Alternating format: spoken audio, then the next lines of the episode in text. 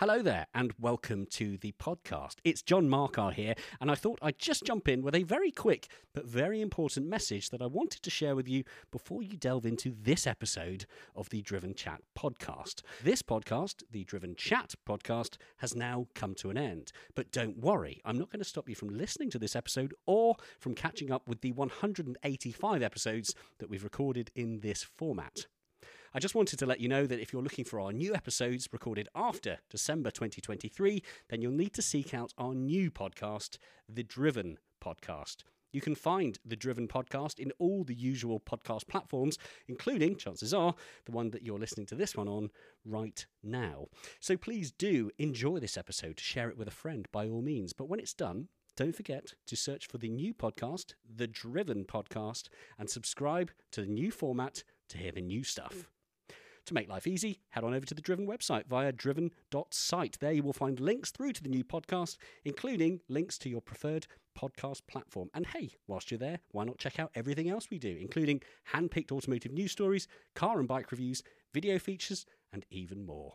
For now, though, I'll let you enjoy this episode, and I will remind you again at the end of the episode, but for the future reference, this message is approximately 1 minute and 30 seconds long. That's six clicks on the 15 second skip button. Enjoy. Hey, it's Ryan Reynolds, and I'm here with Keith, co star of my upcoming film, If, only in theaters, May 17th. Do you want to tell people the big news?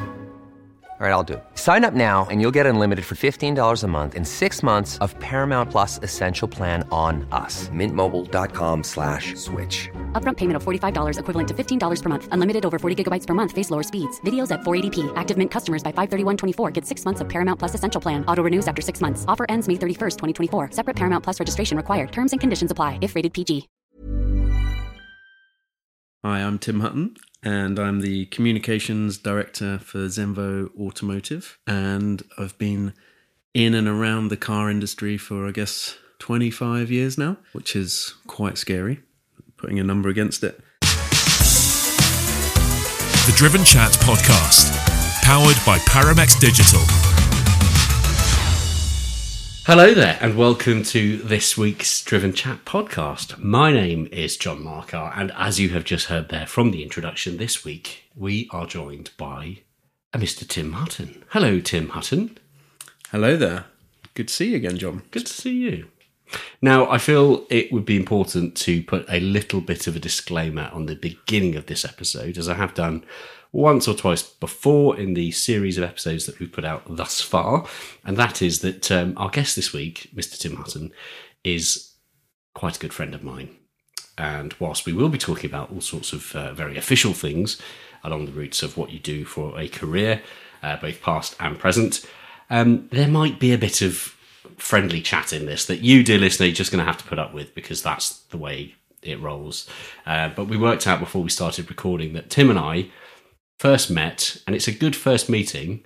We met 2008, which is quite terrifyingly 15 years ago, in the Nürburgring car park, if my memory serves me correctly. I was standing with another good friend of ours, Mr. Alistair Clark, film director extraordinaire.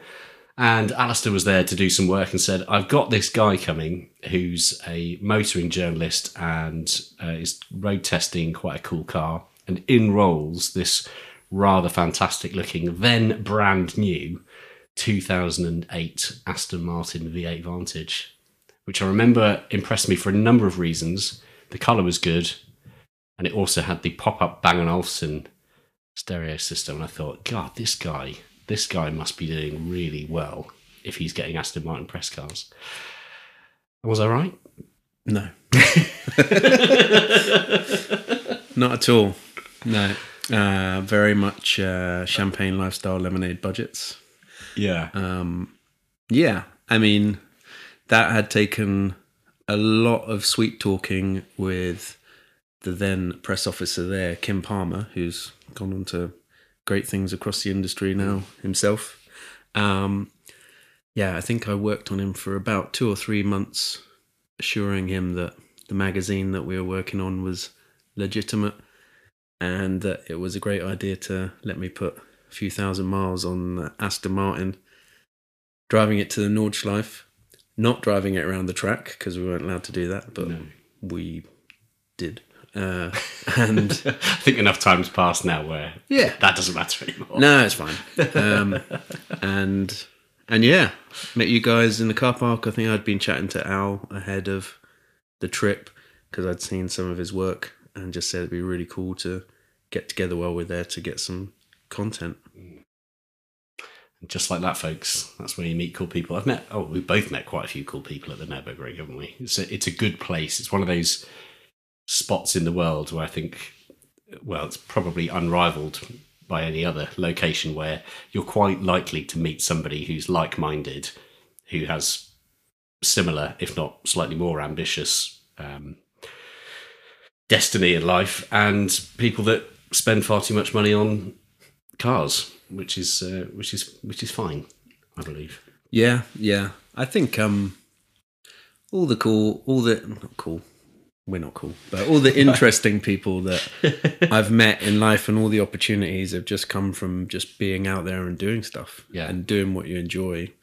And off the back of that, that's where you make good friends for life, I think. So the ring was uh yeah, completely new to me then. You guys were pretty seasoned to it already then. But um it was a cool place, very exciting, and um, yeah, uh, it was late November. It was a RMA track day, and it, I think it was probably the day after they'd had a VLN race, so the track was You're right. cold, greasy, covered in leaves. Oh my god, it could actually be 15 years to the day that we met. Yeah, it, if if not the day, it's certainly within a week. yeah, yeah. I, it would would have been November, I reckon. How weird. Um, whatever the last race of the season was, I Yeah. guess. I think maybe the track's closed now, isn't it? Yeah.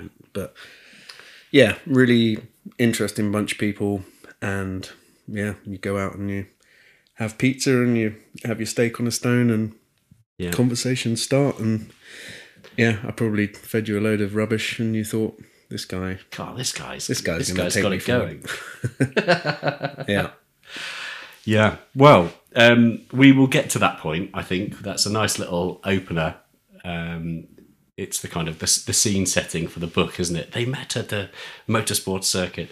But let's go back to the bits where before we met, and as you know, because I know you've listened to a few of these episodes, uh, one of the questions I always like to start with is asking that question about the core memory, something as far back as you can remember, either as a small child or as a young adult, something that might have happened or a sequence of things that might have happened that's ultimately got you to where you are now or switched on that little pilot light of excitement in and around the world of cars. yeah. Well, I think my earliest living memory is in the back of my mum's little Fiat 500. Mhm. So my very first memory is car related. Wow.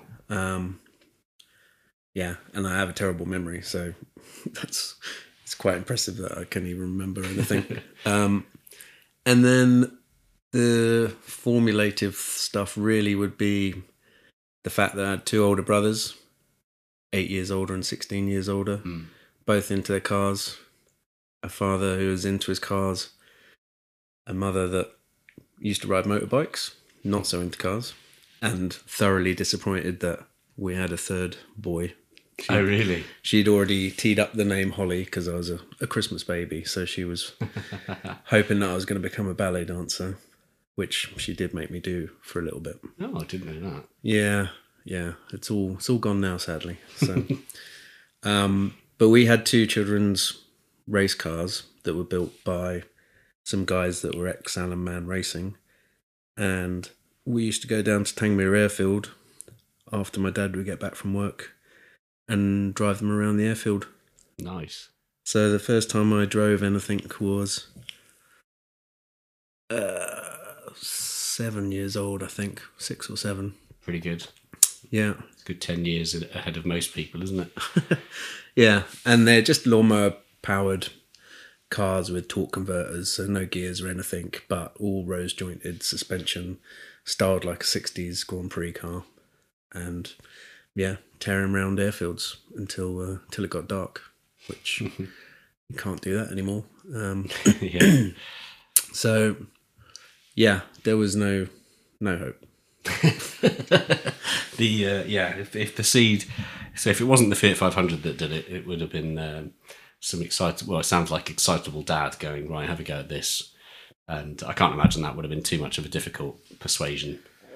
No, no, my brothers had done it, and when they had been driving the cars, you could go up to Goodwood in the evening and drive there till it got dark, Oh wow, free of charge. yeah, worth Um, pointing out actually, isn't it, that you're you grew up a Yeah. stone's throw from the circuit. Yeah, I grew up in Chichester. After school, I would ride up to the circuit, and back then, because I'm old, there was still the odd F1 team testing a bit of aero around Goodwood before it would go to a European Grand Prix.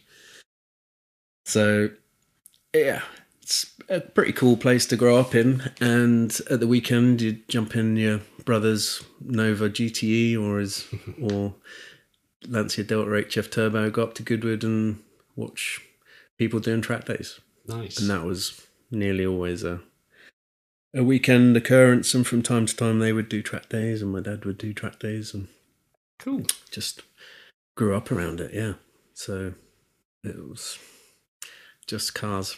That's, that's all that was going on in my life. Mega. Well, the other question that I often like to ask uh, is in relation to the car that you've driven here in. However, we're actually sat in your front room, so you've not driven anything here. But let's imagine we've met somewhere. Uh, what would what would the car have been that you turned up in? Well, I mean, if we're talk, talking kind of um, what would the car have been, it would have been the Jaguar Mark II Yes. I have, but that has sadly been off the road since we blew the engine up in Portugal. Um, so it would be the Z4 Coupe, which I've just recently picked up for a nice little uh, winter runabout, basically. Yeah. Uh, winter tyres going on it next week, Very cool. and try and get down to Switzerland before Christmas, see some friends. That'd be really cool. Yeah, first time I've seen it, I've just pulled up in the car park in a very enormous, very muddy Land Rover Defender, and uh, yeah, it's dwarfed the Z4, but they are such cool things. Really cool little car, and the coupe version as well, which of course makes everything cooler. Coupes over convertibles, always the way. So difficult one to know where to start. It's, it's, it's actually made more challenging when talking to a friend because there's loads of things that I do know, but of course, in the the art of painting the picture for the podcast, we need to go through it in a more organic uh, interview way. So. Talk to me about the kind of early years of your work in the automotive world, because I think most people that know you now will, a lot will know you for your work with Zenvo, a lot will know you for your uh, magazine life, both as a writer, as an editor, as an owner of magazines, as a creator of magazines. Um, but there was a time beforehand, wasn't there, where it wasn't so much about writing the words and taking the photos. It was more about doing the layout stuff. So, why don't you tell us where did you start and how did it then form into automotive? Yeah, so I did graphic design at college, and in the summer I was freelancing in London at a design agency that my brother, my middle brother, was working at, and they were called MPA Fingal, and the MPA stood for Motoring Press Agency, and they had originally been founded with Jeremy Clarkson as part of the founders Oh, right, okay. and um, everything they did basically was car car related. So in that summer, I was working on a logo for the Chinese World Rally Championship. I think we did some postcards for Honda for British Touring Car Championship to hand out at races. Um, everything. It was just all car related, and I loved it because I I like design and being creative as well. And yeah, I started back at college that autumn, and then they got in touch and they said, "Do you want to come and work for us?" So didn't even think about it. Pied off the education. I I hated school. College was way way more enjoyable because you're allowed to be yourself and be a bit free. Mm. But school and its structure didn't agree with me. So um, yeah, took the job in London and started commuting two hours each way up to London every day. Um, and yeah, I just just loved it. Loved all the work. Loved being around creative people. Loved being in London. Mm. And every week, one of the directors, Matthew Carter, who's a a motoring journalist himself, he would turn up to work in a new car, Mhm. and after about half a year of this, I just kind of said, "Look, what's going on?" What's the deal? Yeah. and he said, "Well, um, I uh, I write about cars, um, and the manufacturer gives me a car every week to review." Nice. I was like, "Oh, that's pretty cool, nice." And yeah, started thinking about that, and then one week a Ferrari Daytona got delivered, and it was from the heritage fleet of Ferrari. I guess maybe from Italy, and uh, they'd loaned it to him to go and do a do a rally for an article. Wow. And I just thought at that point, I need to get in on this. but but I'd completely fluffed school, hated writing, was rubbish at English, and uh, so I thought, well, the only way that I can do this one day is to maybe produce a magazine because I can do all the design side of things. Mhm. So from an early stage, this was early two thousands. I was thinking about magazine design, and I left the agency um, went freelance for a bit and then uh, did some freelance for a magazine called Intersection, which was a really nice magazine. Um, the guy there, Yorgo, was um, just, yeah. He he said, We can't pay you anything, but you can by all means come and work for us before Christmas and learn. And while I was there, he had a, a Gumball Rally trophy on the cabinet Okay. and uh, I was like, "Oh, cool, Gumball. Yeah, I've seen seen a couple of programs about it.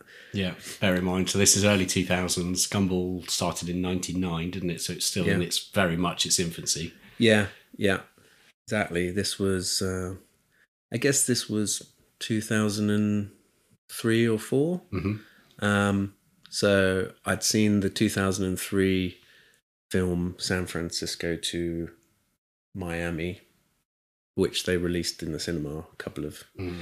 things. And also 2004, me and a bunch of friends jumped in a car and drove to Paris to watch the start there. So we were kind of super fans.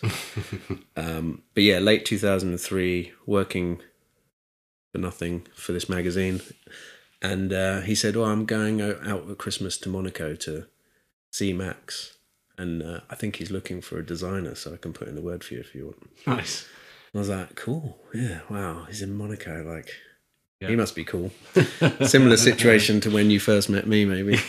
yeah, I think so. Similar introduction to Gumball as well, but we'll get to that Yeah. chapter later, I'm sure. Um, so yeah, um, yeah. The next uh, beginning of the next year, um, Max called up and I went and had an interview with them when they were still in Notting Hill. In his his like the office was his flat, yeah.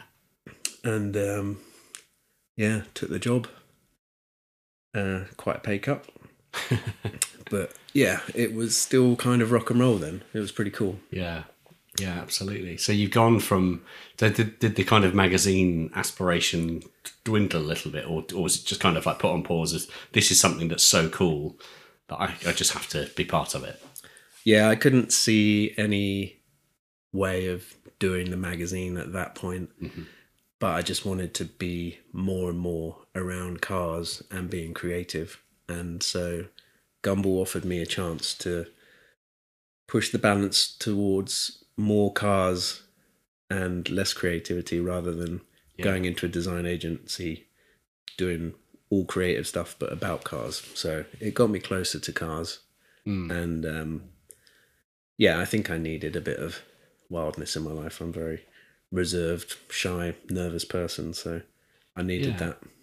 It's an interesting one as well, and I think it's it's important to kind of paint the picture for any of our listeners below a certain age. So I'm going to say even may, maybe below thirty. Um, you got to think back to early 2000s, 2004, five. Social media is not really a thing yet. YouTube isn't a thing. We're not constantly bombarded or shown the world's most exclusive supercars and hypercars at our disposal by picking up our mobile phones. A lot of people didn't even have a mobile phone. You know, the internet was in its infancy and it was a bit rubbish. So, an opportunity like get involved with this brand Gumball. And again, I think a lot of people think now they kind of take Gumball for granted because there are so many of these like copycat rally companies now doing a similar thing. Oh, let's put on this glamorous uh, rally where we go from one country to another via five others and this, that, the other.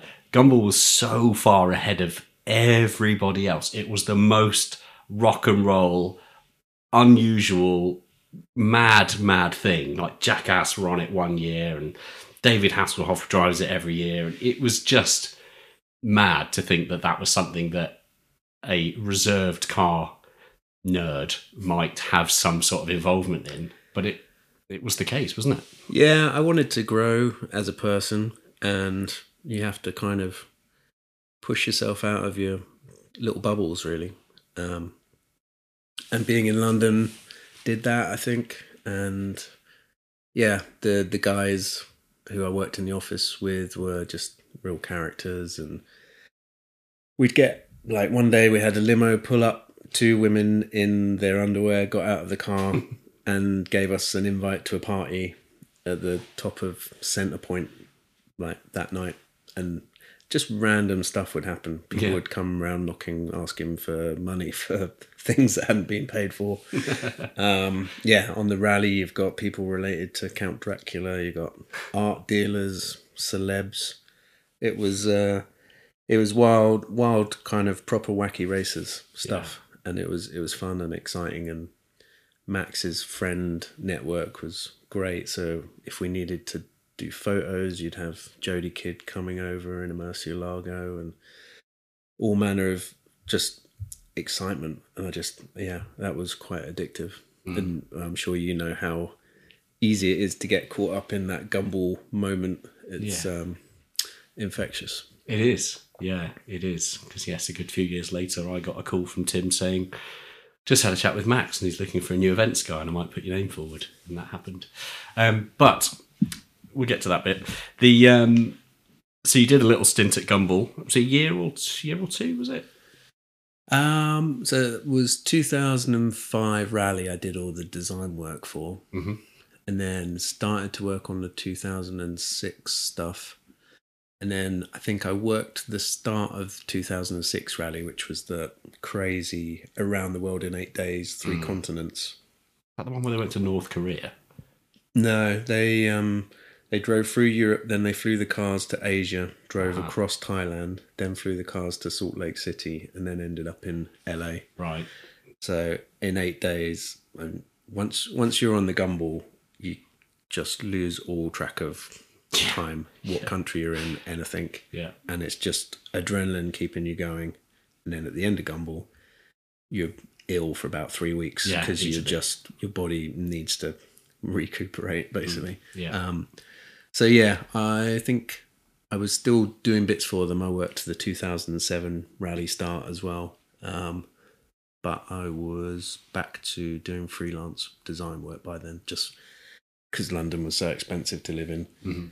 And yeah, the job wasn't gonna kind of grow enough. I just thought it might be a bit, bit of a bad idea if I stay here too long hmm. because I'm not gonna. There's nowhere to level up if you're the, the head of design and Yeah. it's a small team, so I needed to spread my wings. Fair enough. So, what did that involve? How how how far from that point, from like that mad chapter of Gumball, did you get to getting the first press cars delivered? Was it a uh, was it a straightforward soon after thing, or did that come a lot a lot later?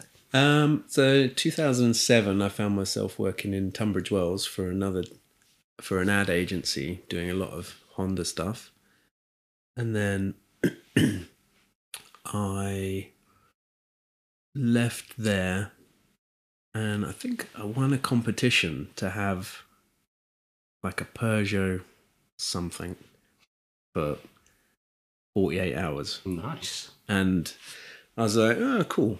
And it kind of rejigged my memory of getting cars and things. Yeah, yeah. But, like, I never had the money to have anything nice myself. I mean, I'd had my my first car was a Citroen AX GT, which was that was a cool first That's car. pretty cool. Yeah. But then after that, the cars I was driving up to London in were ridiculous. So, um, for example, I accidentally bought an Audi. Okay.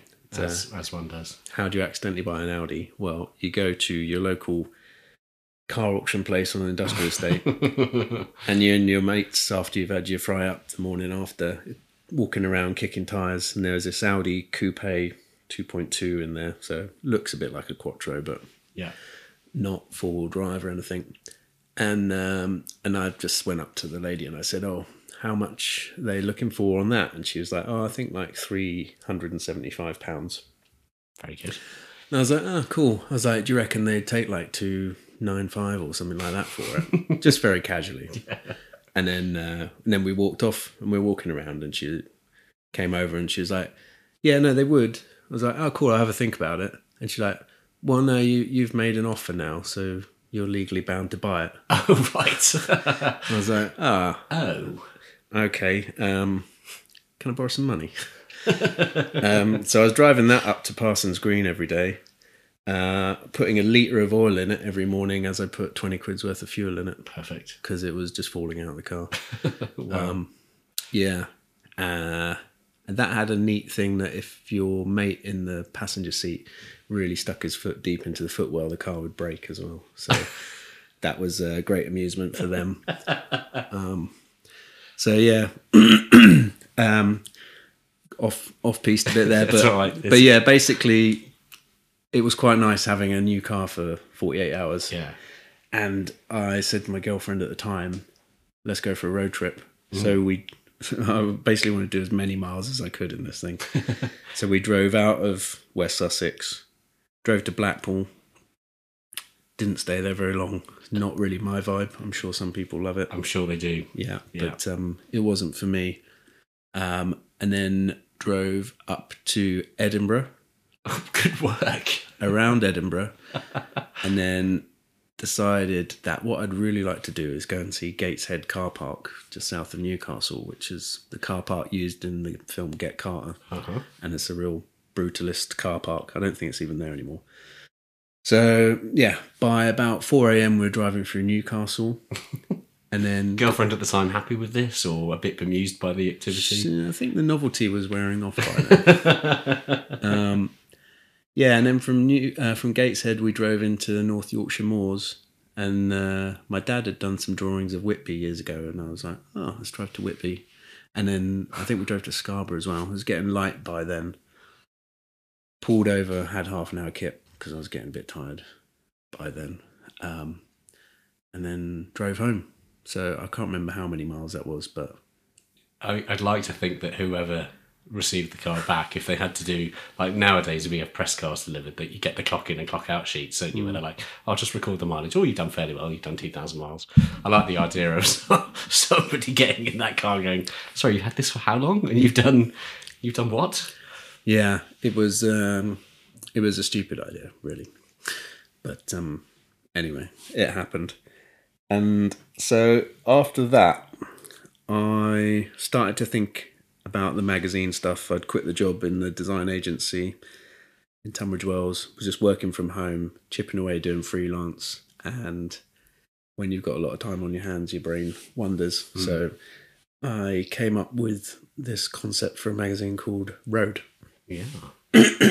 and um, yeah, I got introduced to a guy called Phil Raby, who's now a Porsche dealer, selling very nice cars down the south coast. At the time, he was uh, uh, he was working for Porsche 911 World, and he was local. So I went and chatted to him about doing magazines and this idea of producing a online page turny type magazine mm-hmm.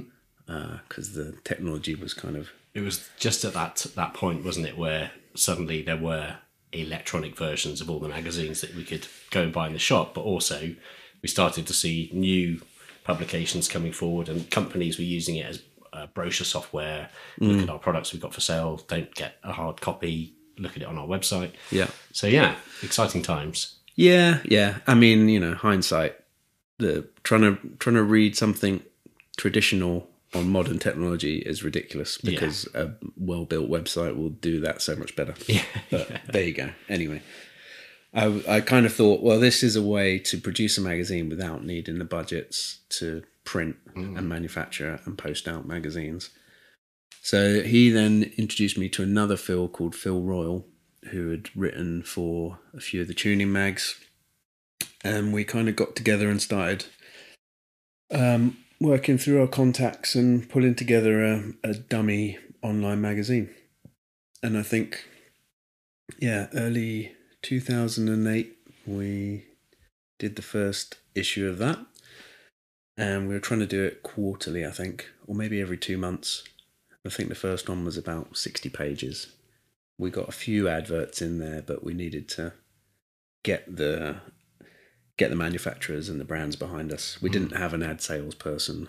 Um, I so can imagine that was quite a task as well. You know, as I'm sure everyone now knows, magazines don't make money by selling copies; they make money by placing adverts. So the idea of phoning up a company and going, "Hi, um, I'm not, I'm, I've never done sales before, but can we have some money in order to do this magazine, which you've never heard of, um, which is which is new, but we hope will be big." That must have been must have been quite the task. Uh, yeah, very, very difficult. And also 2007, we'd had a bit of a financial Yeah, crash. So people weren't really being that frivolous with their budgets.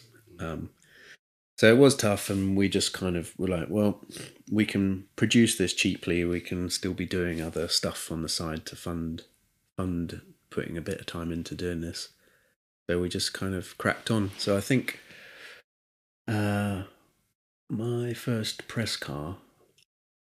I'm trying to think what it would have been. I think it was a Nissan. Nissan 350Z, I think. okay, Yeah. Which was pretty cool. yeah, Um, yeah, and straight away I was just totally hooked. yeah. Absolutely, uh, yeah.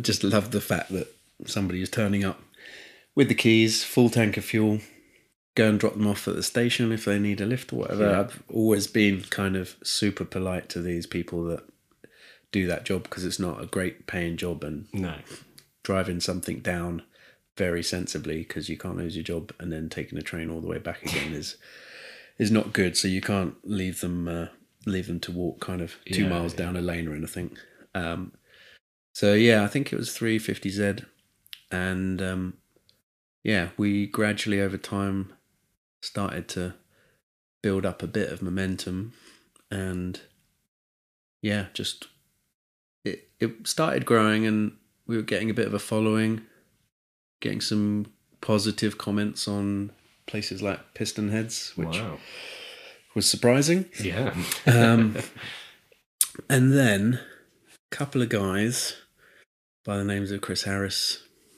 jethro bovingdon Mm. and richard meaden little known to me had also been doing something exactly the same but with great writing and video content and more budgets called drivers republic yeah. Of which course. launched around the same time. And uh, yeah, very hard to compete with them because it just had beautiful photography, nice design, production, and some budget. They had a huge budget behind it, didn't they? They had somebody in as a They had an investor who, yeah, was a bit of a tricky character. We worked with him a little bit later on after everything went wrong with Drivers Republic. He launched his own thing called Skidmark, brilliant. uh, which that did as well as the name, I'm sure. The, I mean, that was hilarious. The kind of stuff going around when he launched that, just setting yourself up for it, really, aren't you? Um, but yeah, the magazine magazine grew, and it allowed me to kind of start traveling and getting into press cars and doing stuff like going out to the Nürburgring. That was the biggest thing I had done to that date when I met you Oh, cool. because everything, you know, we had to pay for it all out of our pockets. And the minute you start driving through Europe, it gets expensive with fuel and accommodation. I think I was being put up at a guy called Jacco Velder. His house slept in his roof, I think, on a mattress. Um, oh no, actually, we managed to I thought you were at the Dorint. we yeah. So because I offered you a room there, I think. Yeah. So we had managed to negotiate rooms in the Dorint, and then at the last minute, Bill number two had negotiated rooms at uh, the Tiergarten. That's the right. Piston yeah. Klaus. That's where Al and I stayed. Yeah, so we were staying there. So we had this spare room in the Dorint, which I think one of you guys was maybe going to stick around, or maybe that was when Al's yellow hairy canary blew up, and he was maybe thinking of staying another day. I can't remember. That might have been another trip. I think that was another trip. Yeah. That was yeah. I can't remember what we drove out in. Actually, I think that was the the time I met Julian Smith and had a drift lap round the Nordschleife, which was Right. Yes. Pretty wild. Also remember that. Um, so yeah, road carried on for quite a while until one of the guys kind of really got into a new relationship with a chick and just got distracted basically Okay. and the magazine just ground to a halt but we we it would been a struggle and we were kind of self-funding it so It's difficult as well, isn't it? Yeah. Oh, the self funding is a is a huge thing, but when it's essentially a group of friends trying to get something together, if you haven't got that kind of corporate lead somewhere in the organisation to keep everything churning along and keep it processing, it is difficult. And these sort of things happen. You know, we you fall out of love with it, and you go, oh, it might be easier to just go off and do something else then.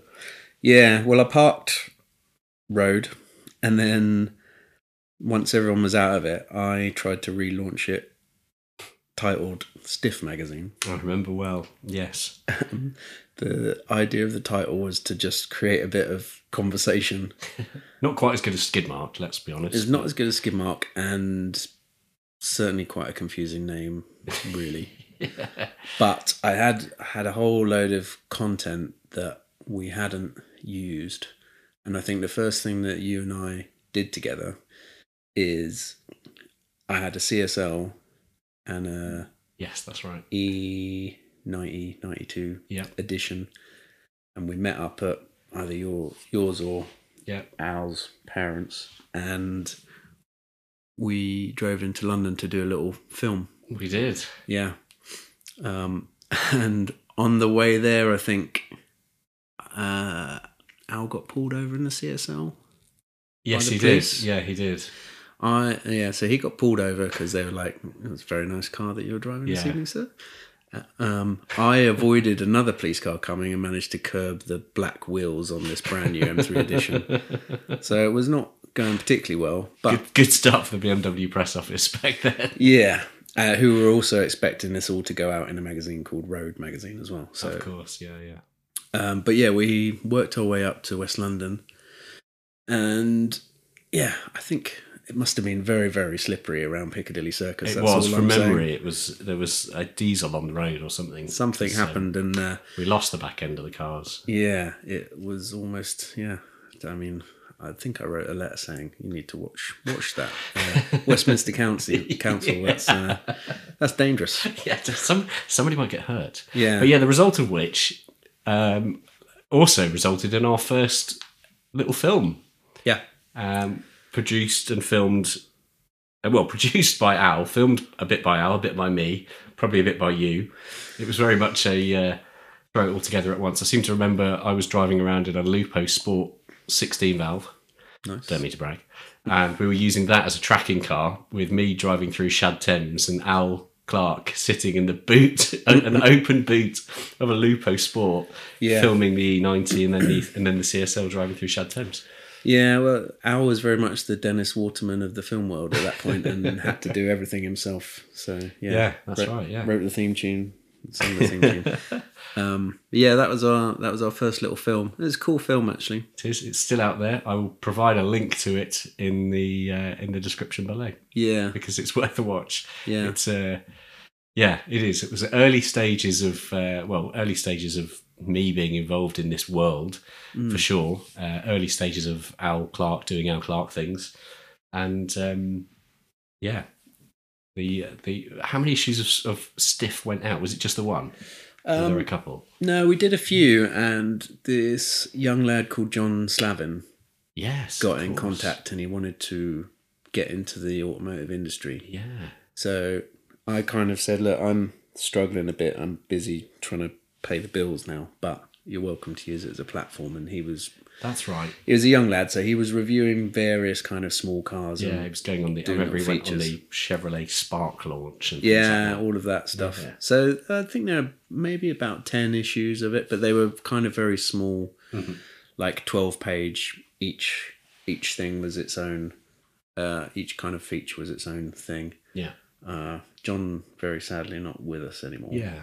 but um, yeah, that I think maybe around the same time I was possibly doing the auto tweet up Twitter stuff. Of course, another thing that you're known for and famed for within the automotive, the, the strange circle of automotive people, as in uh, media creators, journalists, uh, just yeah, general creatives, I guess, is yeah, auto tweet up, which I I didn't even write down because I completely forgot that that was a, a important thing. But that was quite cool, wasn't it? That was the the first, certainly in my time working in this mad world, it was the first time I was able to get in a room with a collection of people who thought like I did, who had similar ambitions to me, and who worked or wanted to work in the automotive industry.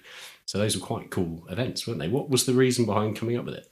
Um, so I'd been uh, I'd been invited to an event by Auto Trader, which I think had been organised by John Quirk Yeah, back in the day. yeah, and Auto Trader, and they wanted to do a Twitter meetup. right, They called the event Auto Tweet Up. right, okay, Um, ah, and so yeah, did the event, and I was kind of at after the event, like they didn't do any more with the name or anything like that. I, like I left it a little while, but I just kept thinking that's a really there's all these conversations going on on Twitter. At the time, you could only say 140 yeah, characters.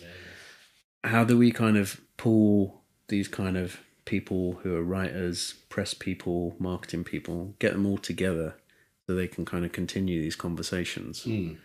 Um, yeah, so I rather embarrassingly called it auto tweet up, and um, and yeah, it grew, and it's really cool now seeing some of the names of articles that have been written, seeing the people that were at that, or even just seeing where a lot of them have all gone now. You know, yeah, one of them, Keith, he was a teacher at the time. He was into cars. of course, yeah. Now he's, uh, you know, he's a, a writer. I think he's still with Parker's. He's with Parker's. He's also one of the funniest men I follow on Instagram. He's brilliant. He's yeah, uh, yeah Keith Jones. Um, so yeah, all loads of loads of people kind of started their journey there just through being able to network. Yeah. So, I think that was a formative little chapter for me personally because I was going along in like two capacities really. I was going along as your mate, but also I was at that point realizing actually this mad corporate world that I've got myself caught up in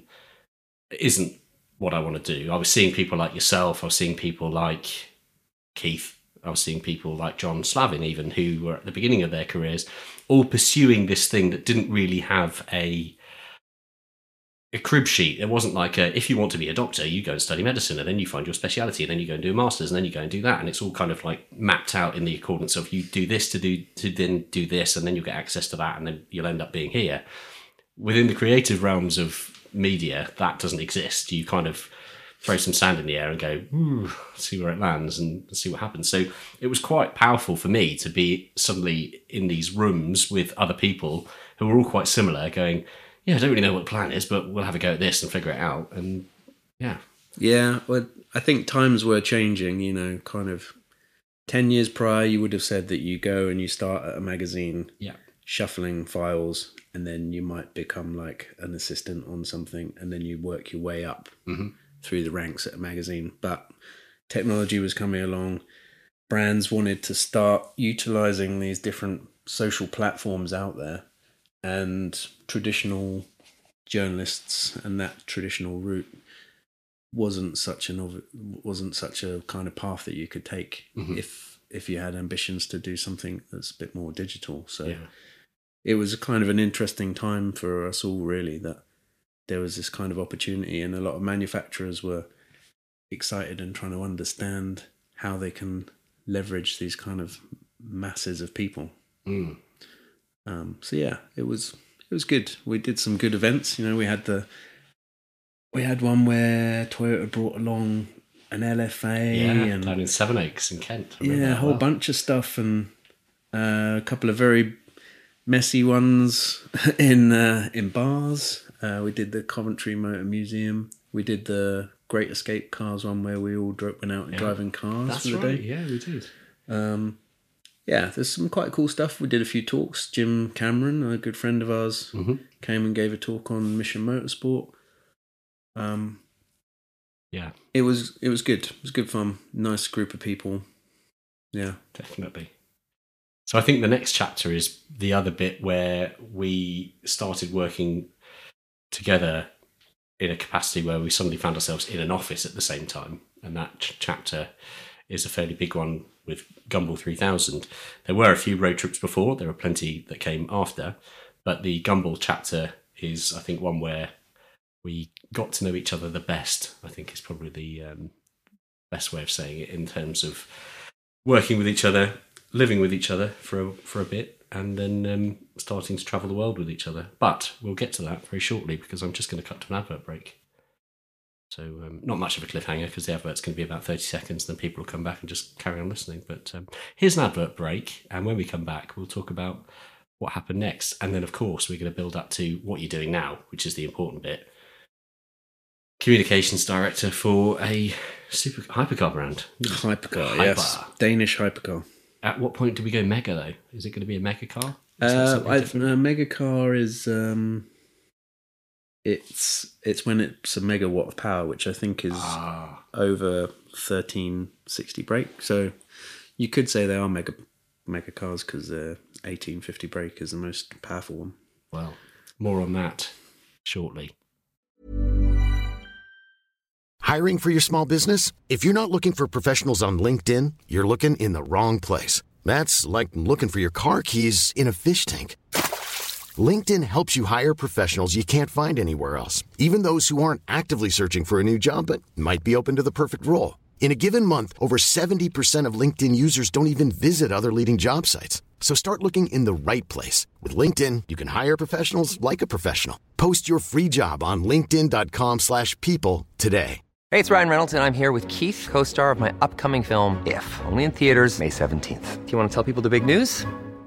All right, I'll do it. Sign up now and you'll get unlimited for $15 a month in six months of Paramount Plus Essential Plan on us. Mintmobile.com slash switch. Upfront payment of $45 equivalent to $15 per month. Unlimited over 40 gigabytes per month. Face lower speeds. Videos at 480p. Active Mint customers by 531.24 get six months of Paramount Plus Essential Plan. Auto renews after six months. Offer ends May 31st, 2024. Separate Paramount Plus registration required. Terms and conditions apply if rated PG.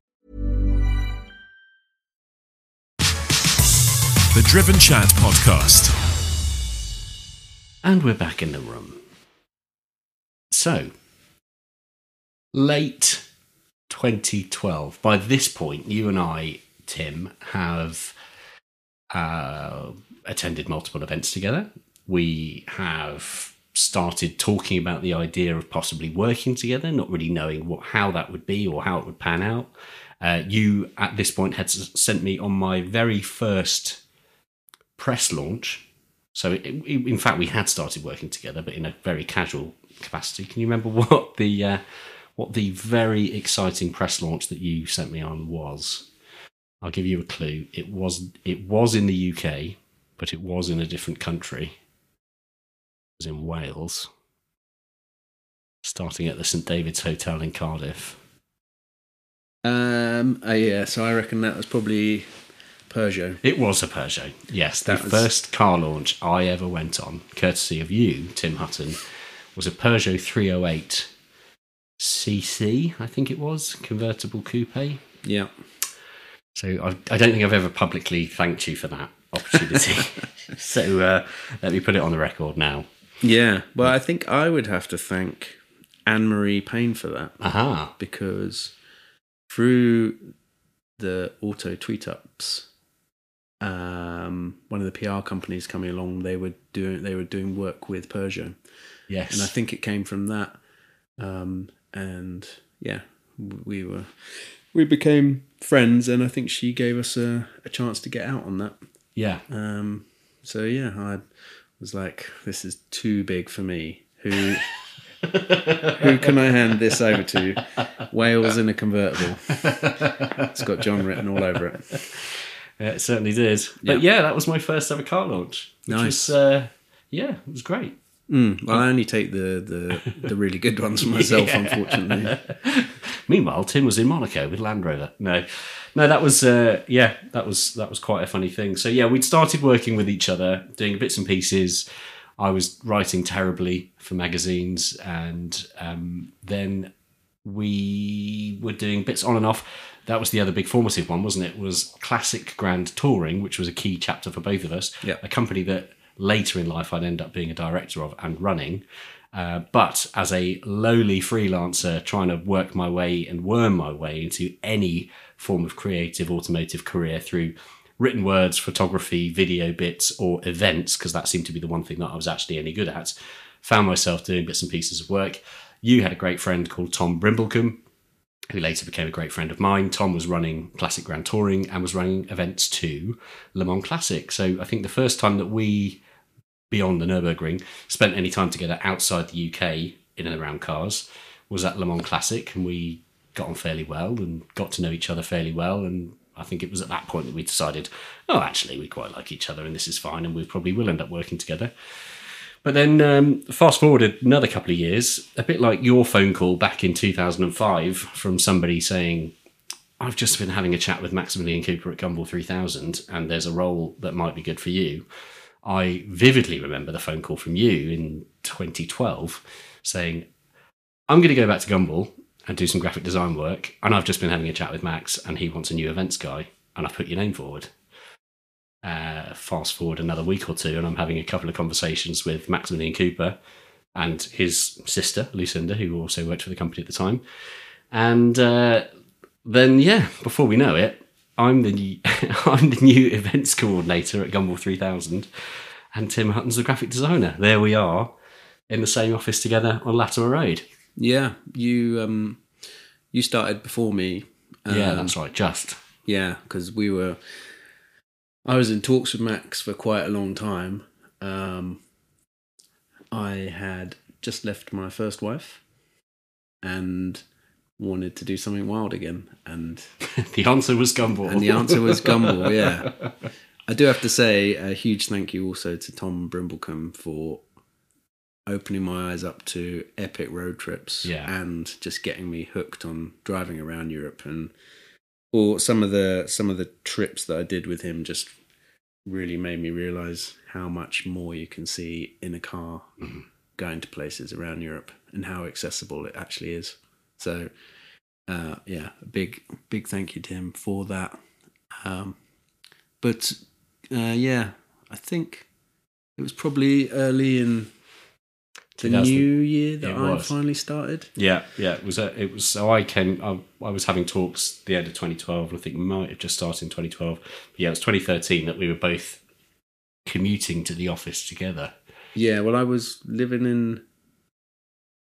I was living in Milton Keynes for a bit. That's right. Well, yeah, I was living in Milton Keynes, and then I think, and I was driving down every morning. But to beat the traffic, I was leaving crazy early. Yeah.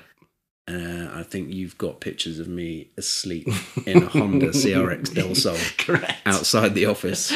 Which I kindly put online, and people assumed that you were just sleeping in the office car park Yeah. all night, which of course wasn't the case. John has a John has a a, a, fol- a hidden folder of some quite into uh, yeah awkward awkward stuff of me like being folded in half on an electric bed in Germany as well. Yeah, it's true. Um, so yeah, I was living in Milton Keynes with a good mate, uh, and you basically said you can stay at mine Yeah. midweek because the room's free during the weekdays. That's right. Yeah. So um, yeah, we started realizing quite how much our musical tastes crossed over, hmm uh, how our sense of humours were so well matched. Read into that how you will, but terribly dark. Yes, I think is the gist. yeah, um, and yeah, those those drives in it was probably like an eight mile drive, which would take an hour and something. I can't remember. Well, it, I worked out early on that I could spend an equal amount of time either sitting on the tube and waiting for different tube trains or just sitting in my own car, which was mental to drive from the London Borough of Merton to Notting Hill. It, it's it's daft. That is a really really daft commute. But it was the same time, and it just came to we we just realised well we'd rather sit and enjoy listening to music we like and having terrible conversations in Yeah. a car than doing something similar on the tube because we'd probably been arrested. No, it was. Uh, they were hilarious drives in. I, I remember us uh, stealing our breakfast from the Tesco's quite often.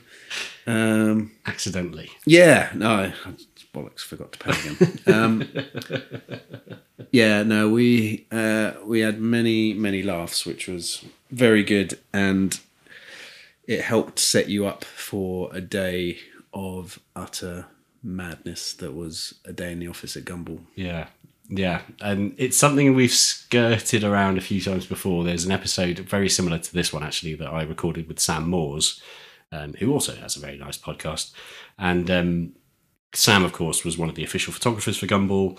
And we painted a bit of a picture there and the, the giving the reality to yes, whilst there is this hugely glamorous international rock star fueled amazing event that goes on, the actual machine behind it isn't quite as glamorous as that big final result. So, yeah, working in the office um, certainly had its rewards. You know, I was off doing recce's and I was planning routes, and you know there was a lot of travelling, and it was very exciting. But there were there were some challenging aspects to that job as well, which I think is is no secret. I think people, anyone that's worked in a similar field of events um, or, or creative media, will know that the final glossy result of what we work to produce doesn't necessarily reflect the environment in building it.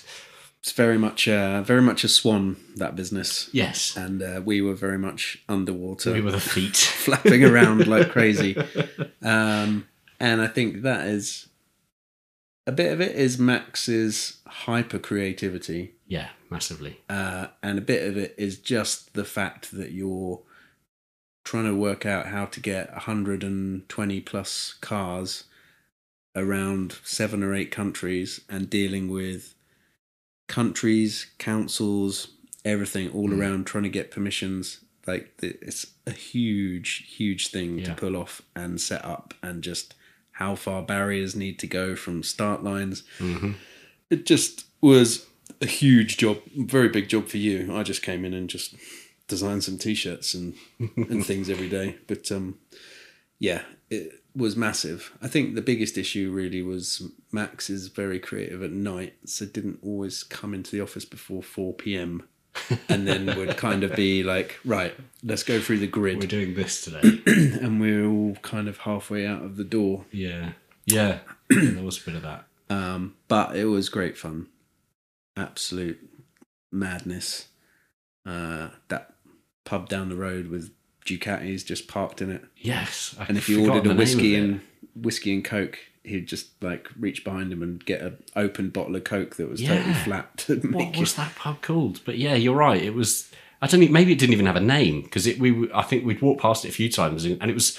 I mean, this is the the madness of that organisation to work for. So, Gumball in itself is a rock and roll event, but the office itself was quite quirky and quite cool because three doors down on Latimer Road was Damon Albarn's recording studio. Yeah. So you'd see massive recording artists just like rolling in and out. And then one day we see them going across the road into this pub that mm. looked like it used to be a pub and now it was just kind of like a derelict building.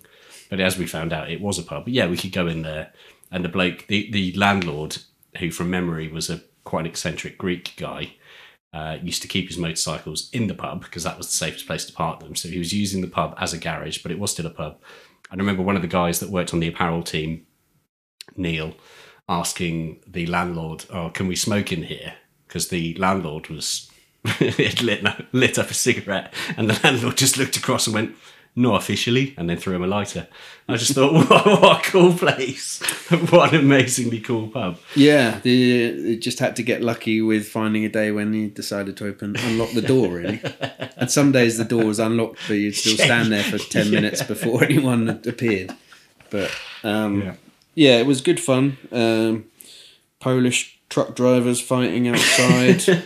uh, kids breaking into cars to steal gumball caps. Yeah. Um, there was that day when that guy who owned a football club was MOTing all his cars down the road. Yeah, that's right. Like throughout the course 250 of the day, and stuff were rolling through. 250 Lusso, Yeah, 288 GTO, F40, just. Yeah. All, well, I think we were looking out the window just going, what is going on? What is going on? And I And think this we went down. us. yeah. Yeah. Um, so it was good fun. Yeah, and that was just the stuff that happened in London. And the, all the stuff that happened in the rest of the world. Well, that's that is someday a podcast in itself, which I think is the same conclusion I came to with Sam when we were talking, because you can easily fall down a rabbit hole of, of just mad stories about Gumball. But it was good. You stuck around for another year or so, didn't you? And then I, for whatever crazy reason, stuck around for about three more. Um, Yeah, I before think I the- decided that was enough. I think nearly getting carjacked in uh, in Poland Oh yeah. Put me off. And to hear that story again, I'm sorry, it's going to be a future one. I think we- what we should probably do at some point is get try and get you, me, Sam Moores, maybe Max if he's up for it, all around the table and just share some of these mad stories. Because of course, Gumball lives on; it's still going. Um, but I do feel like we were part of it at a time that was quite. Uh, it was like the second wave of madness, I think, from the from the initial start. Yeah. So yeah, there are some good stories to be told. But yeah, following that time, so you once you decided, okay, that's enough. Mad chapter done. You went back into the world of publishing and started creating other magazines, and then by proxy, we started doing more road trips together, which were quite cool. And we were just in our little advert break, reeling off some of the adventures that we've done, which one included driving a Nissan GTR to Verona to have a pizza and then drive home, which Yeah. we did um, via the Alps. We took a GT86 to the Nurburgring. We took lots. We've taken lots of cars to the Nurburgring. Um, we drove a Bentley Bentayga about All- four thousand miles All around Europe. all yeah. around Europe. All to like in all to the most expensive places. Yeah, And there were four of us, so I had to pay for two rooms. yeah, Yeah, yeah. That was uh, that was a big trip. that was. Um, I mean, there've been so many. We've. I dread to think. I'd love to. uh, Maybe we'll work it out someday. But I'd love to work out the amount of miles that you and I have shared together on the road. It must be it, tens and tens and tens of thousands. It has to be. Yeah, yeah. Well, we drove drove my old Porsche 911 to Zagreb and back. We did. Yeah, we did. And on on day one of that, I insisted that I drove the Porsche around the GP circuit of the Nurburgring Yes. and cooked the brakes. I said, please don't take the car out Yeah. before our rally because you'll cook the brakes. Yeah, And then you came in and went, yep, I've cooked the brakes. yeah, um, yeah. And then that engine lunched itself just as uh, we were both happily driving along with our headphones on through France. It did. home. We made it onto the ferry, Mm. and it is the one and only time, I hope, in my life that I will push a car through passport control, which is exactly what we did. Well, it was pretty horrible because they wouldn't have let us on the ferry if we had to push it on. That's right. Yeah. So we had to. So we had to jump. s- We just it kind of clanked its way on, and then I was Yeah. driving on a bit on the starter motor, and yeah, it was, it was not ideal. No, poor thing. Yeah. Um, This was a 1976 Carrera SC. Hmm. Just to paint that picture for you, dear listener. yeah, and that was the first private motor club Mm. project car. Of course, which is the other big brand that I think a lot of people listening will know you for. Yeah, So, Private Motor Club magazine, as it started. yeah. Well, so I was working in a design agency, and I really wanted to do a magazine. Actually, I really want. I started working on the magazine idea, and then took a job in London, working for another design agency doing more car stuff. Mhm. cool things for Jaguar and Land Rover. And the magazine concept was called Superlux. That's right. And I did a crowdfunding for that. And someone that I'd met on the Gumball before messaged and said, Love the idea. How much do you need? And we started chatting and formulating a plan. And we were going to do it in line with the agency I was working at, we all flew out to Cannes to meet this guy and sat on the beach and had lunch and it was all pretty fancy. But then the the conversation kind of stopped and the agency wanted loads and loads of money to do it, and uh, I went and sat and had a cigar with the investor and we decided to go it alone Yeah. and that was when Private Motor Club was founded, which I think was 2016. Yeah, sounds about right. Yeah, and that was the beginning of yeah, the real epic road trips and producing a magazine or journal that had just really epic features. hmm And you wonder why magazines don't have just pages after pages of epic features. It's because they cost a lot of money Yeah. but they aren't half good fun to do. so it was um, it was a learning curve, and would do things differently now. Could be way more streamlined with your budgets, but it was uh, an amazing experience with the cars and the people and the travel. Yeah. Yeah, we had some good fun. Really good, yeah. It's uh, yeah. I think I think our first big road trip was the Golden GTR. It must be. Yeah. We To stopped and we ate breakfast on the back wing outside the racetrack in Rome. Yeah, Ringu. Yeah. Got all these photos. I Need to dig them all out now. Yeah. Um, but the Bentley Bentayga one was the most epic because we were producing a film. Mhm. Um, so yeah, that was. We think we drove to Cannes, and then to Monaco, then Portofino. Oh, what, the route for the Bentayga, yeah. London to Rheims, Oh yeah. Rheims to Monaco, Yeah. Monaco to Milan. Did we go to Milan first or Portofino first? Uh, I think it was Milan and then to Portofino, Okay. then to Bruno. Was it Bruno? The top of the Stelvio Pass, Yeah, somewhere up there. and then back to London Yeah. for a five minute film. Yeah. Yeah. we how long were we on the road? I feel like it was two weeks. It can't have been. It must have been a week. No, it wasn't two. I think it was maybe like eight days. Yeah. Um, yeah. Four of us, two film guys, Mm. um, Luke and Vince. Luke and Vince. Luke, who I should point out, is still uh, still works with me, and if you watch our uh, YouTube content, you will know Luke's work because he's he's still doing what he does, uh, making car films and flying amazing drone footage. So yeah, it's a it's a small little circle of creative people that we know, isn't it? Yeah, they were. I think I pitched the idea to them and said I can cover expenses. So if you want to treat it like a bit of a holiday and That's an right, adventure, Yeah. then go for it. And then Vince got busy with proper film work, and then Al Clark very kindly stepped in and did That's the final right, did edit, The edit, yeah. which uh, he's a top chap for doing that. Yeah. Um, but yeah, it was a cool, uh, it was a cool thing.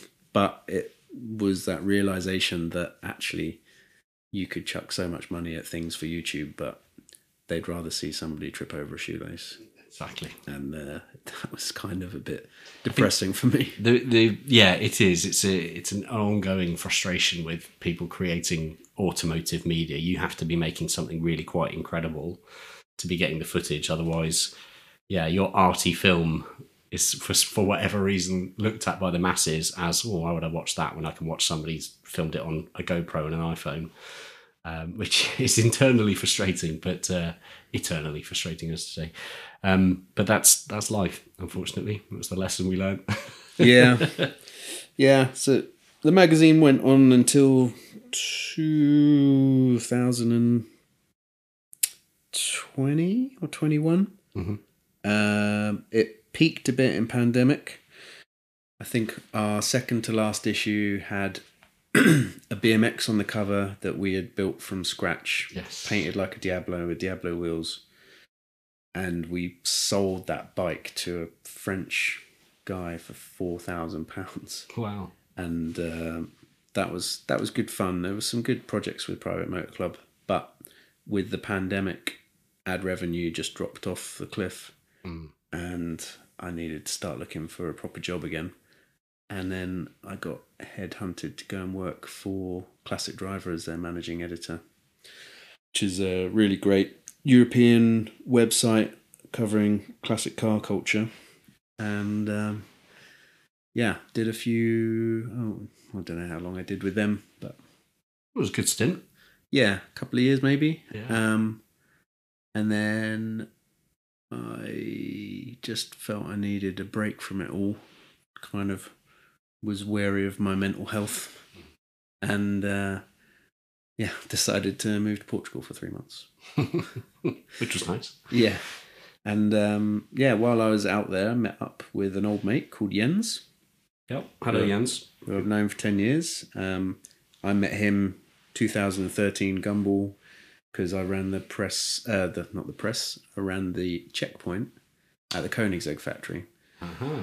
So while you were jetting off down towards the border to get stuck at a border somewhere, Jetting off in a Nissan Qas- Qashqai. I wish I was joking. yeah, um, yeah, I was uh, meeting Jens, and we kept in touch ever since. Um, so while I was living out in Portugal, we just met up for lunch, and over the course of the lunch, he just said, "I "Could do with somebody like you on the team at Zenvo," and then showed me the new car that they were working on on his phone, and it looked mega.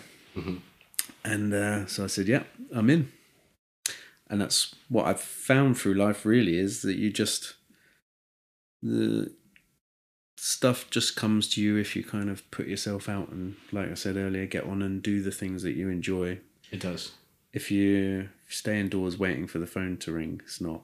But if you just crack on and do do what you love the good stuff uh, kind of comes to you I think. It's very true, and I think like you, you said that very kind thank you to Tom Brimblecombe earlier as the kind of person that perhaps turned on that little light bulb of this is what cars can be, i.e., driving around the world on these road trips and doing other bits and pieces. And I think I kind of need to extend a massive thank you to you for doing the same to me in the in regards to what you've just said, essentially, which is that because I never really like so many of us and so many of our listeners right now will have, I'm sure, this this ongoing thought at the back of their mind whilst working in a job that perhaps they don't love or looking at this industry that they'd like to be more involved in and thinking, well, I want to do more with that. So, in our sense, cars and motorbikes and travel, but I don't really know how to do it or at what point somebody taps you on the shoulder and goes, right, that's it. This is it. This is this is the opportunity because that doesn't ever happen. But if you keep following that pursuit, and I think that's exactly what I ended up doing with you, it was kind of taking on these opportunities. If something would crop up of, oh, do you want to drive a Nissan GTR to Italy for a pizza and back? Then of course the answer was going to be yes. And okay, I know that that's not the kind of offer that people often get presented with. And, you know, it comes with other caveats like you're going to have to fund it yourself or, you know, at least look after your own food and drink. You're going to have to take a couple of weeks off work to do it, which might eat into what would have been a holiday, that sort of stuff. But you have to grab all these opportunities. And I think that's what you and I have always been very good at doing is kind of not necessarily identifying what's an opportunity at any given time, but just going, oh, that'd be fairly cool. And then by doing that fairly cool thing, you meet other fairly cool people who think in a similar way and do things in a similar way. And it all does just fall into place. And it's often not until after stuff's happened that you think back and go, oh, that was the that was the opportunity there. You know, there wasn't a big A4 piece of paper saying this is it, this is the day. It was just a collection of, in some cases, some very stressful, very difficult, um, ambitious working environments or chancer environments uh, that then lead to these massive opportunities. So there you are in Portugal on a little holiday. Not a holiday as such, but having a little break from uh, from the reality that is the UK. You meet Jens. Jens says, "Oh, I'm looking after this company called Zenvo now," and give it a few months, you're the communications director for Zenvo. Yeah, yeah. I think he he kind of tasked me with stuff straight away, just to start thinking about bits and pieces. Uh, just kind of reviewing the social media content and just uh, yeah, look start looking at some strategy and and just all of the kind of things that are outwardly facing with the brand and stuff like that, Hmm. um, and just kind of how we would lead our way up to revealing these new cars to the world, which we did in August this year at, uh, at the Quail during Monterey Car Week. Um, so yeah, I think by October it was official, Mhm. and um, yeah, it's been been a awesome journey so far. It's um, it's a cool cool car, great team, and um, yeah, I just I love the design of it, the the kind of Danish design philosophy behind it. Just produced a really good looking car, Mm. and then powered by a 6.6 liter V12 quad turbo engine. the That'll do it. yeah, so Mahle Powertrain are our engine partners, and like Mahle as a group actually own Cosworth, so Yeah, of course. um, huge, huge company. Um, you'll see their logo on the Ferrari Formula One cars. Yeah. Um, they were really excited when we started talking to them about the engine because it's not often that new engines get built these days. Absolutely, yeah. Um, and I think we were looking at a twin turbo engine, but when they started to kind of run some figures and do some kind of uh, just computer figures and things, actually quad turbo made more sense. And quad turbo just sounds awesome. it does sound pretty cool. sounds crazy. yeah. Um, but yeah, the the idea with Aurora is that it is this equilibrium of extremes. So we're not going out there to be the fastest car. We're not going out there to be the electric hypercar. We're not going out there to be one thing better than anything else because there's always somebody who's going to come along a couple of months later and go faster around the Nürburgring or Yeah. get a higher top speed. So why why risk compromising the car just for one thing? Mm, yeah, too right. Um, and I think you know now people just appreciate more and more just having an engaging analog feeling car. So that's why we've really made sure that it it's kind of got this great balance across the whole car of how it feels to drive the power you know there's plenty of power there but it's not the most powerful. And that was very important when we were kind of figuring it all out with the cars. Um, likewise the interior you won't see a big screen in there the analog dials actually rotate with the screens Cool. for all of the engine management and CarPlay behind it. So when you're sat in it, it feels like a kind of 90s supercar. Nice. Um, and you can focus on the driving. There's not a big bright screen making you squint or anything like that. Um, yeah, it's really, really cool thing. Really excited to be part of it. The engine we will hopefully fire up for the first time spring next year Very cool. that is going to be a big big day um yeah we've all we've all seen the car now and we love it and now we want to hear it Definitely. and then yeah towards the end of the year or throughout the year we'll start working on getting that engine into a mule car Mhm. i want to i want to ha- i want to make sure we keep all of the mule cars because i think Yeah. i love all of that it always breaks my heart when people have destroyed these mule cars yeah, yeah. afterwards. Um, so they'll they'll all have Danish names, I'm sure. Um, and yeah, production starts 2025, which feel which sounds a long way away, but equally, Essentially, it's next year, isn't it? it, which By the is really this goes out. yeah, it's kind of terrifying as well. Yeah. So Talk This- to me then about the so your that that conversation with Jens initially of like, do you want to come and be part of this? Because that must have been quite a one of those surreal moments in the career. If you imagine life as a book or career as a book, suddenly th- this next chapter comes along. It's you know been doing event bits and pieces, some graphic design work, some um, publishing work, and now suddenly it looks like I'm about to be head of communications for an automotive brand that must have been like did it feel daunting what was your what was your sort of perception of the brand at that point in comparison to once you were in for a few months Um, it wasn't too daunting because I I didn't know loads about Zenvo. I'd seen them at Salon Privé and I'd seen them at Geneva Motor Show and things like that over the years. Um, the car that they had looked cool, um, but they they weren't a huge company. Uh, so compared to McLaren or something yeah, like that, Of course, yeah. if if I'd been offered the role of director of communications for McLaren, I would have been, yeah, very very concerned that I'd be able to manage that because that's a huge global company with multiple dealerships Yeah. all around the world. Um, but you know, Zenvo is a an artisan producer of hypercars. They were producing kind of four cars a year, and with Aurora, we'll start leveling that up, obviously. So there wasn't. I was kind of confident I could go into the role and not be overwhelmed straight away with learning some of the new things I needed to learn. Um, so yeah, I just kind of eased into it relatively smoothly and And I guess at the dawn of a, a new car, a new chapter for the brand, it's kind of perfect, isn't it? Because you you can out, outline what you feel is going to be good, and without having to feel like you're copying the work of others or learning from the crib sheet of a car that's already been on the market for two or three years.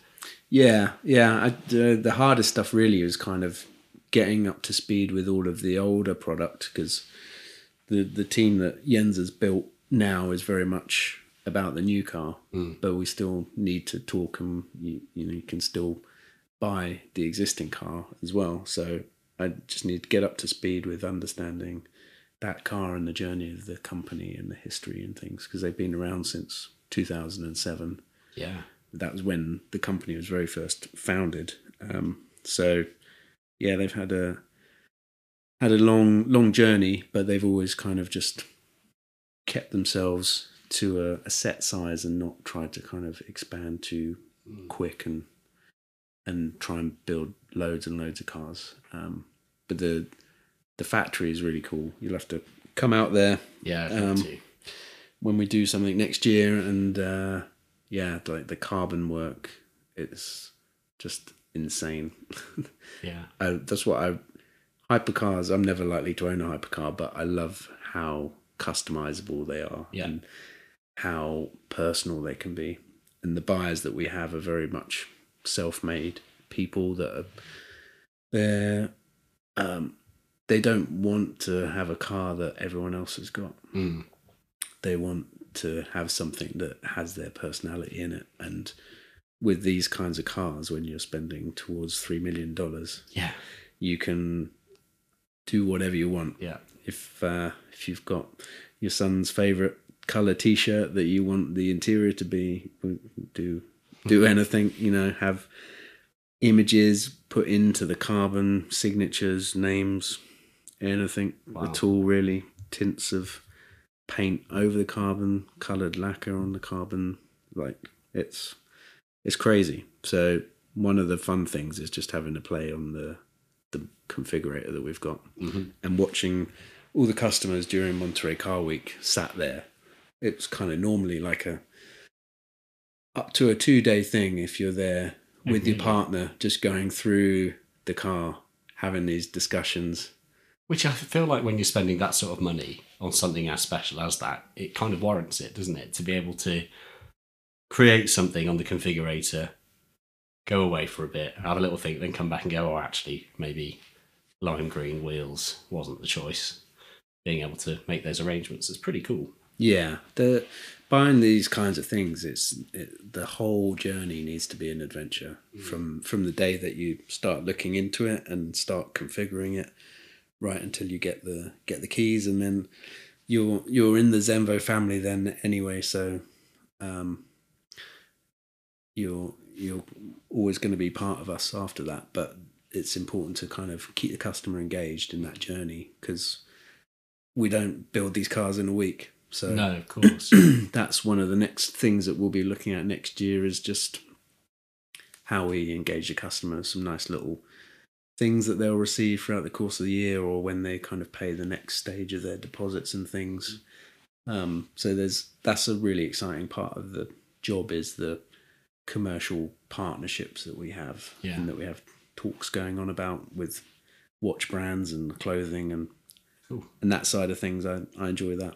It's got it's got a good variety. Of the job. Yeah, I can imagine. And the customers that are coming forward that are expressing interest or putting down deposits, what are they like? Are they people that already own a collection of hypercars? Are there people that this will be their first hypercar? Is there a typical example of a customer?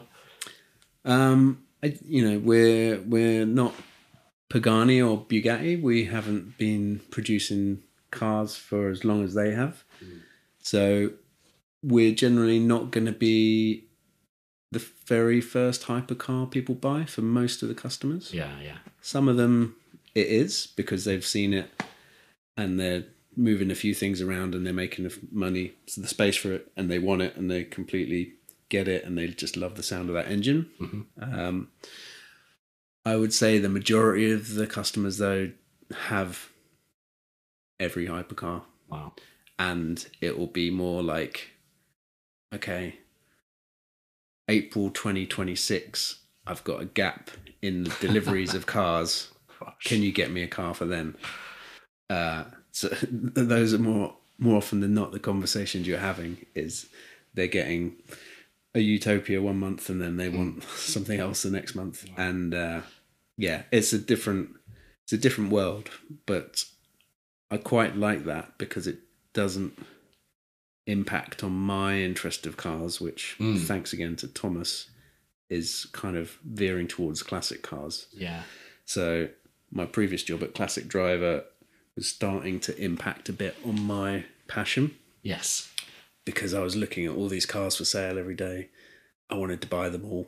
Mm. And then by the end of the week, you don't really then want to do anything with your own classic car. Mhm. With the hypercars, it's still interesting and cool and it's cars, Yeah. but it's not a world I'm ever going to be in. Sure. So that means I can enjoy when it works Yeah. my, my Jaguar at the weekends and things. Um, so I think that's quite important.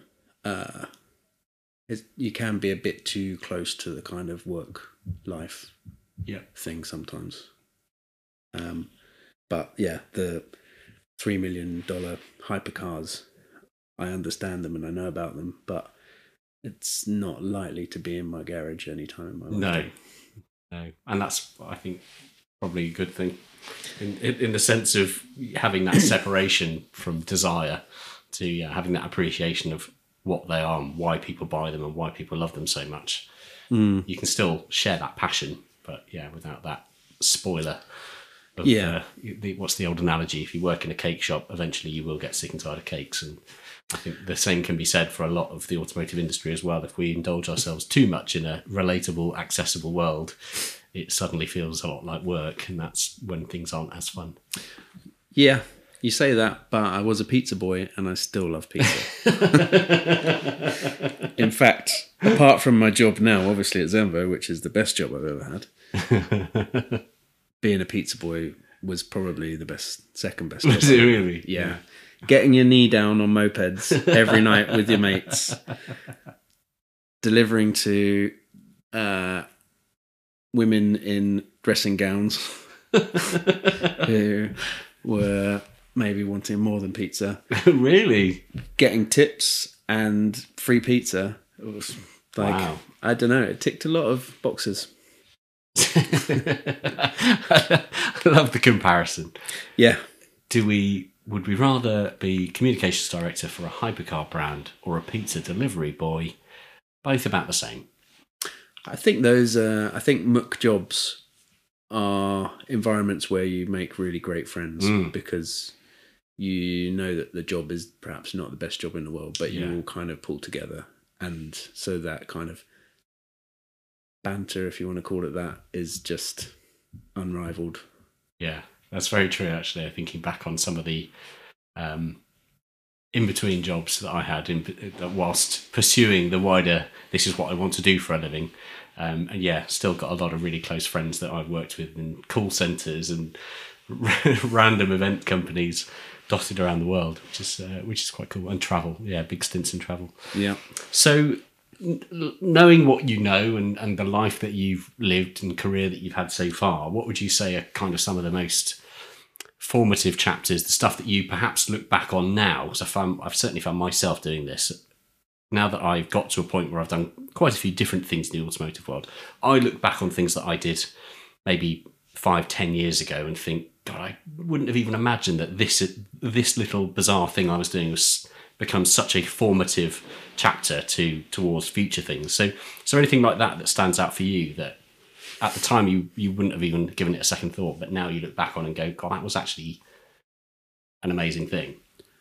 Yeah, I think um, so. When I left the first design agency job and went freelance, I went along to a car show at Earls Court called MPH. Mhm. Um, and at that show, Intersection magazine had a stand, and I went over and I said, "I love your mag. Like, I buy all the copies when I can find it because it's Mhm. quite hard to find. Would love to work for you sometime." And that was how I got the call from Yorgo to say, "Come and work." Yeah. So if I hadn't bothered going to that show, would never have worked for Gumball, would never have met the person invested in Private Motor Club, Mhm. would never have met Jens, and wouldn't be at Zenvo now. Yeah. So if I'd had a had a cold that day, then it, I have no idea what I would be doing now. It's funny, isn't it? That yeah, you have those thoughts because I've had the same thought about the the random trip that I would have gone on with Al to the Nurburgring. That wouldn't have been a paid gig. That would have been I'm Al saying I'm going to the Nurburgring to do this and this and to meet this guy. Do you want to come? And whether or not I had some, some days off in the week or days in lieu or whatever it would have been, a long weekend, and just went, yeah, I'll, I'll do that. I'll come along. And there we are, standing in a Nurburgring car park, going, John meet Tim, Tim meet John. And it's funny, isn't it? These little moments. So I guess the moral of that story then for you, dear listener, is if those if these opportunities come up to experience something, to try something, or if you've got this desire to go and indulge in your passion that maybe one day could be a career, it's probably worth showing up. Yeah, yeah, definitely. And I always, if anyone ever kind of asked me for advice or anything, I try and try and help because I know that hmm. we're all in that same point once Definitely, before. It, it's like when you've got a great press car and somebody wants somebody's looking at it, you always kind of let them have a sit in it. Oh. God, yeah, because absolutely. those are the those are the memories that we hold of like sitting in these amazing cars and things as kids and that can that can set you off on a on a path in life so yeah.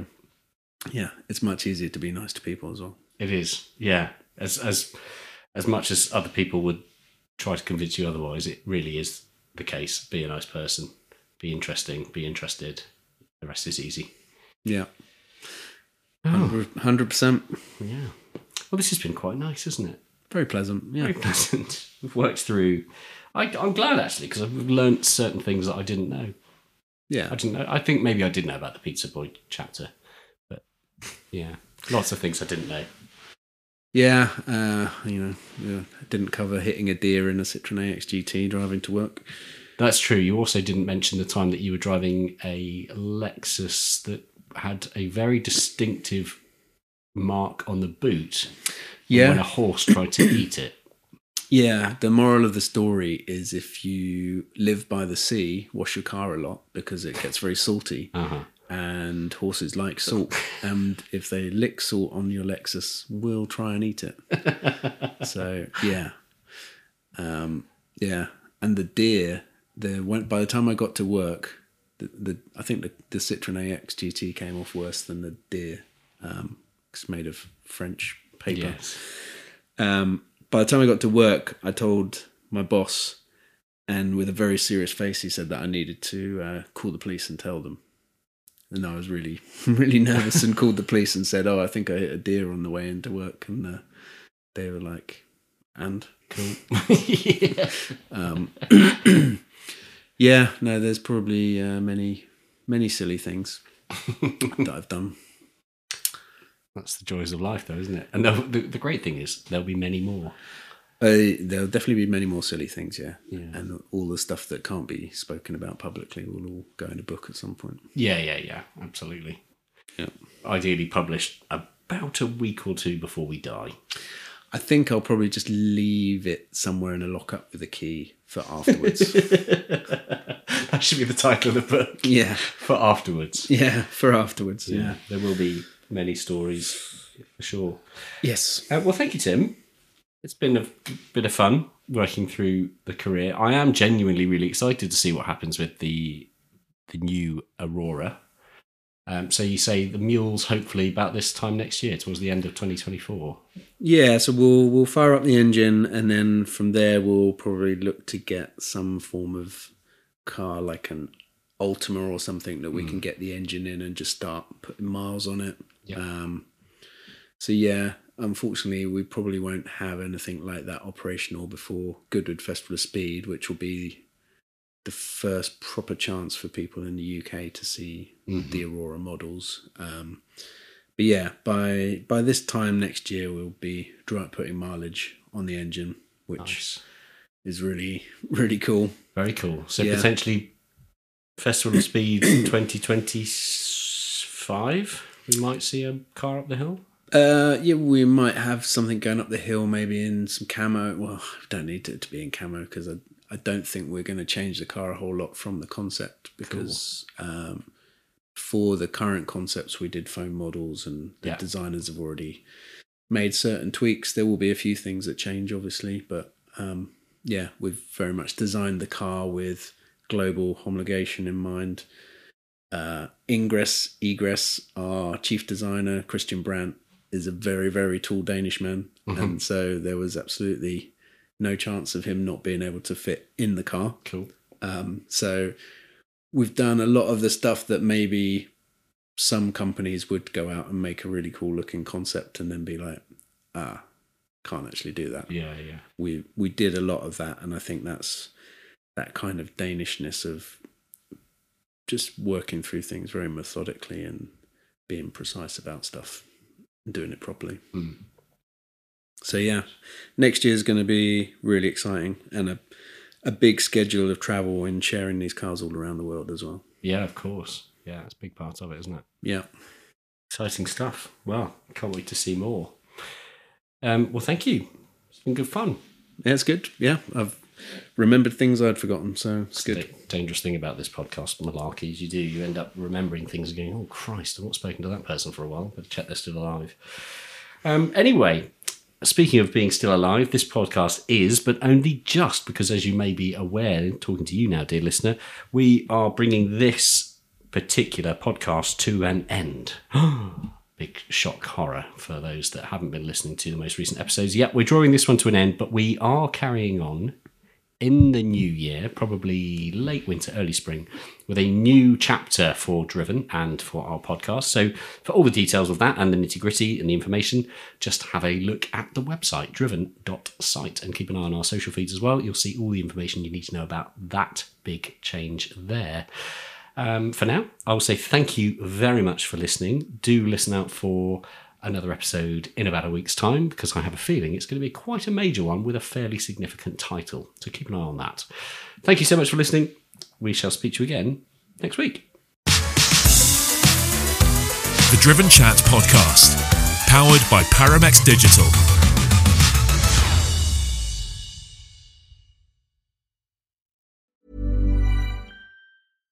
When you make decisions for your company, you look for the no brainers. And if you have a lot of mailing to do, stamps.com is the ultimate no brainer. It streamlines your processes to make your business more efficient, which makes you less busy. Mail checks, invoices, legal documents, and everything you need to keep your business running with stamps.com. Seamlessly connect with every major marketplace and shopping cart. Schedule package pickups and see your cheapest and fastest shipping options from different carriers. With rates up to 89% off USPS and UPS rates. And with the Stamps.com mobile app, you can take care of mailing and shipping wherever you are. Make the same no-brainer decision as over 1 million other businesses with Stamps.com. Sign up with Code PROGRAM for a four-week trial, plus free postage and a free digital scale. No long-term commitments or contracts.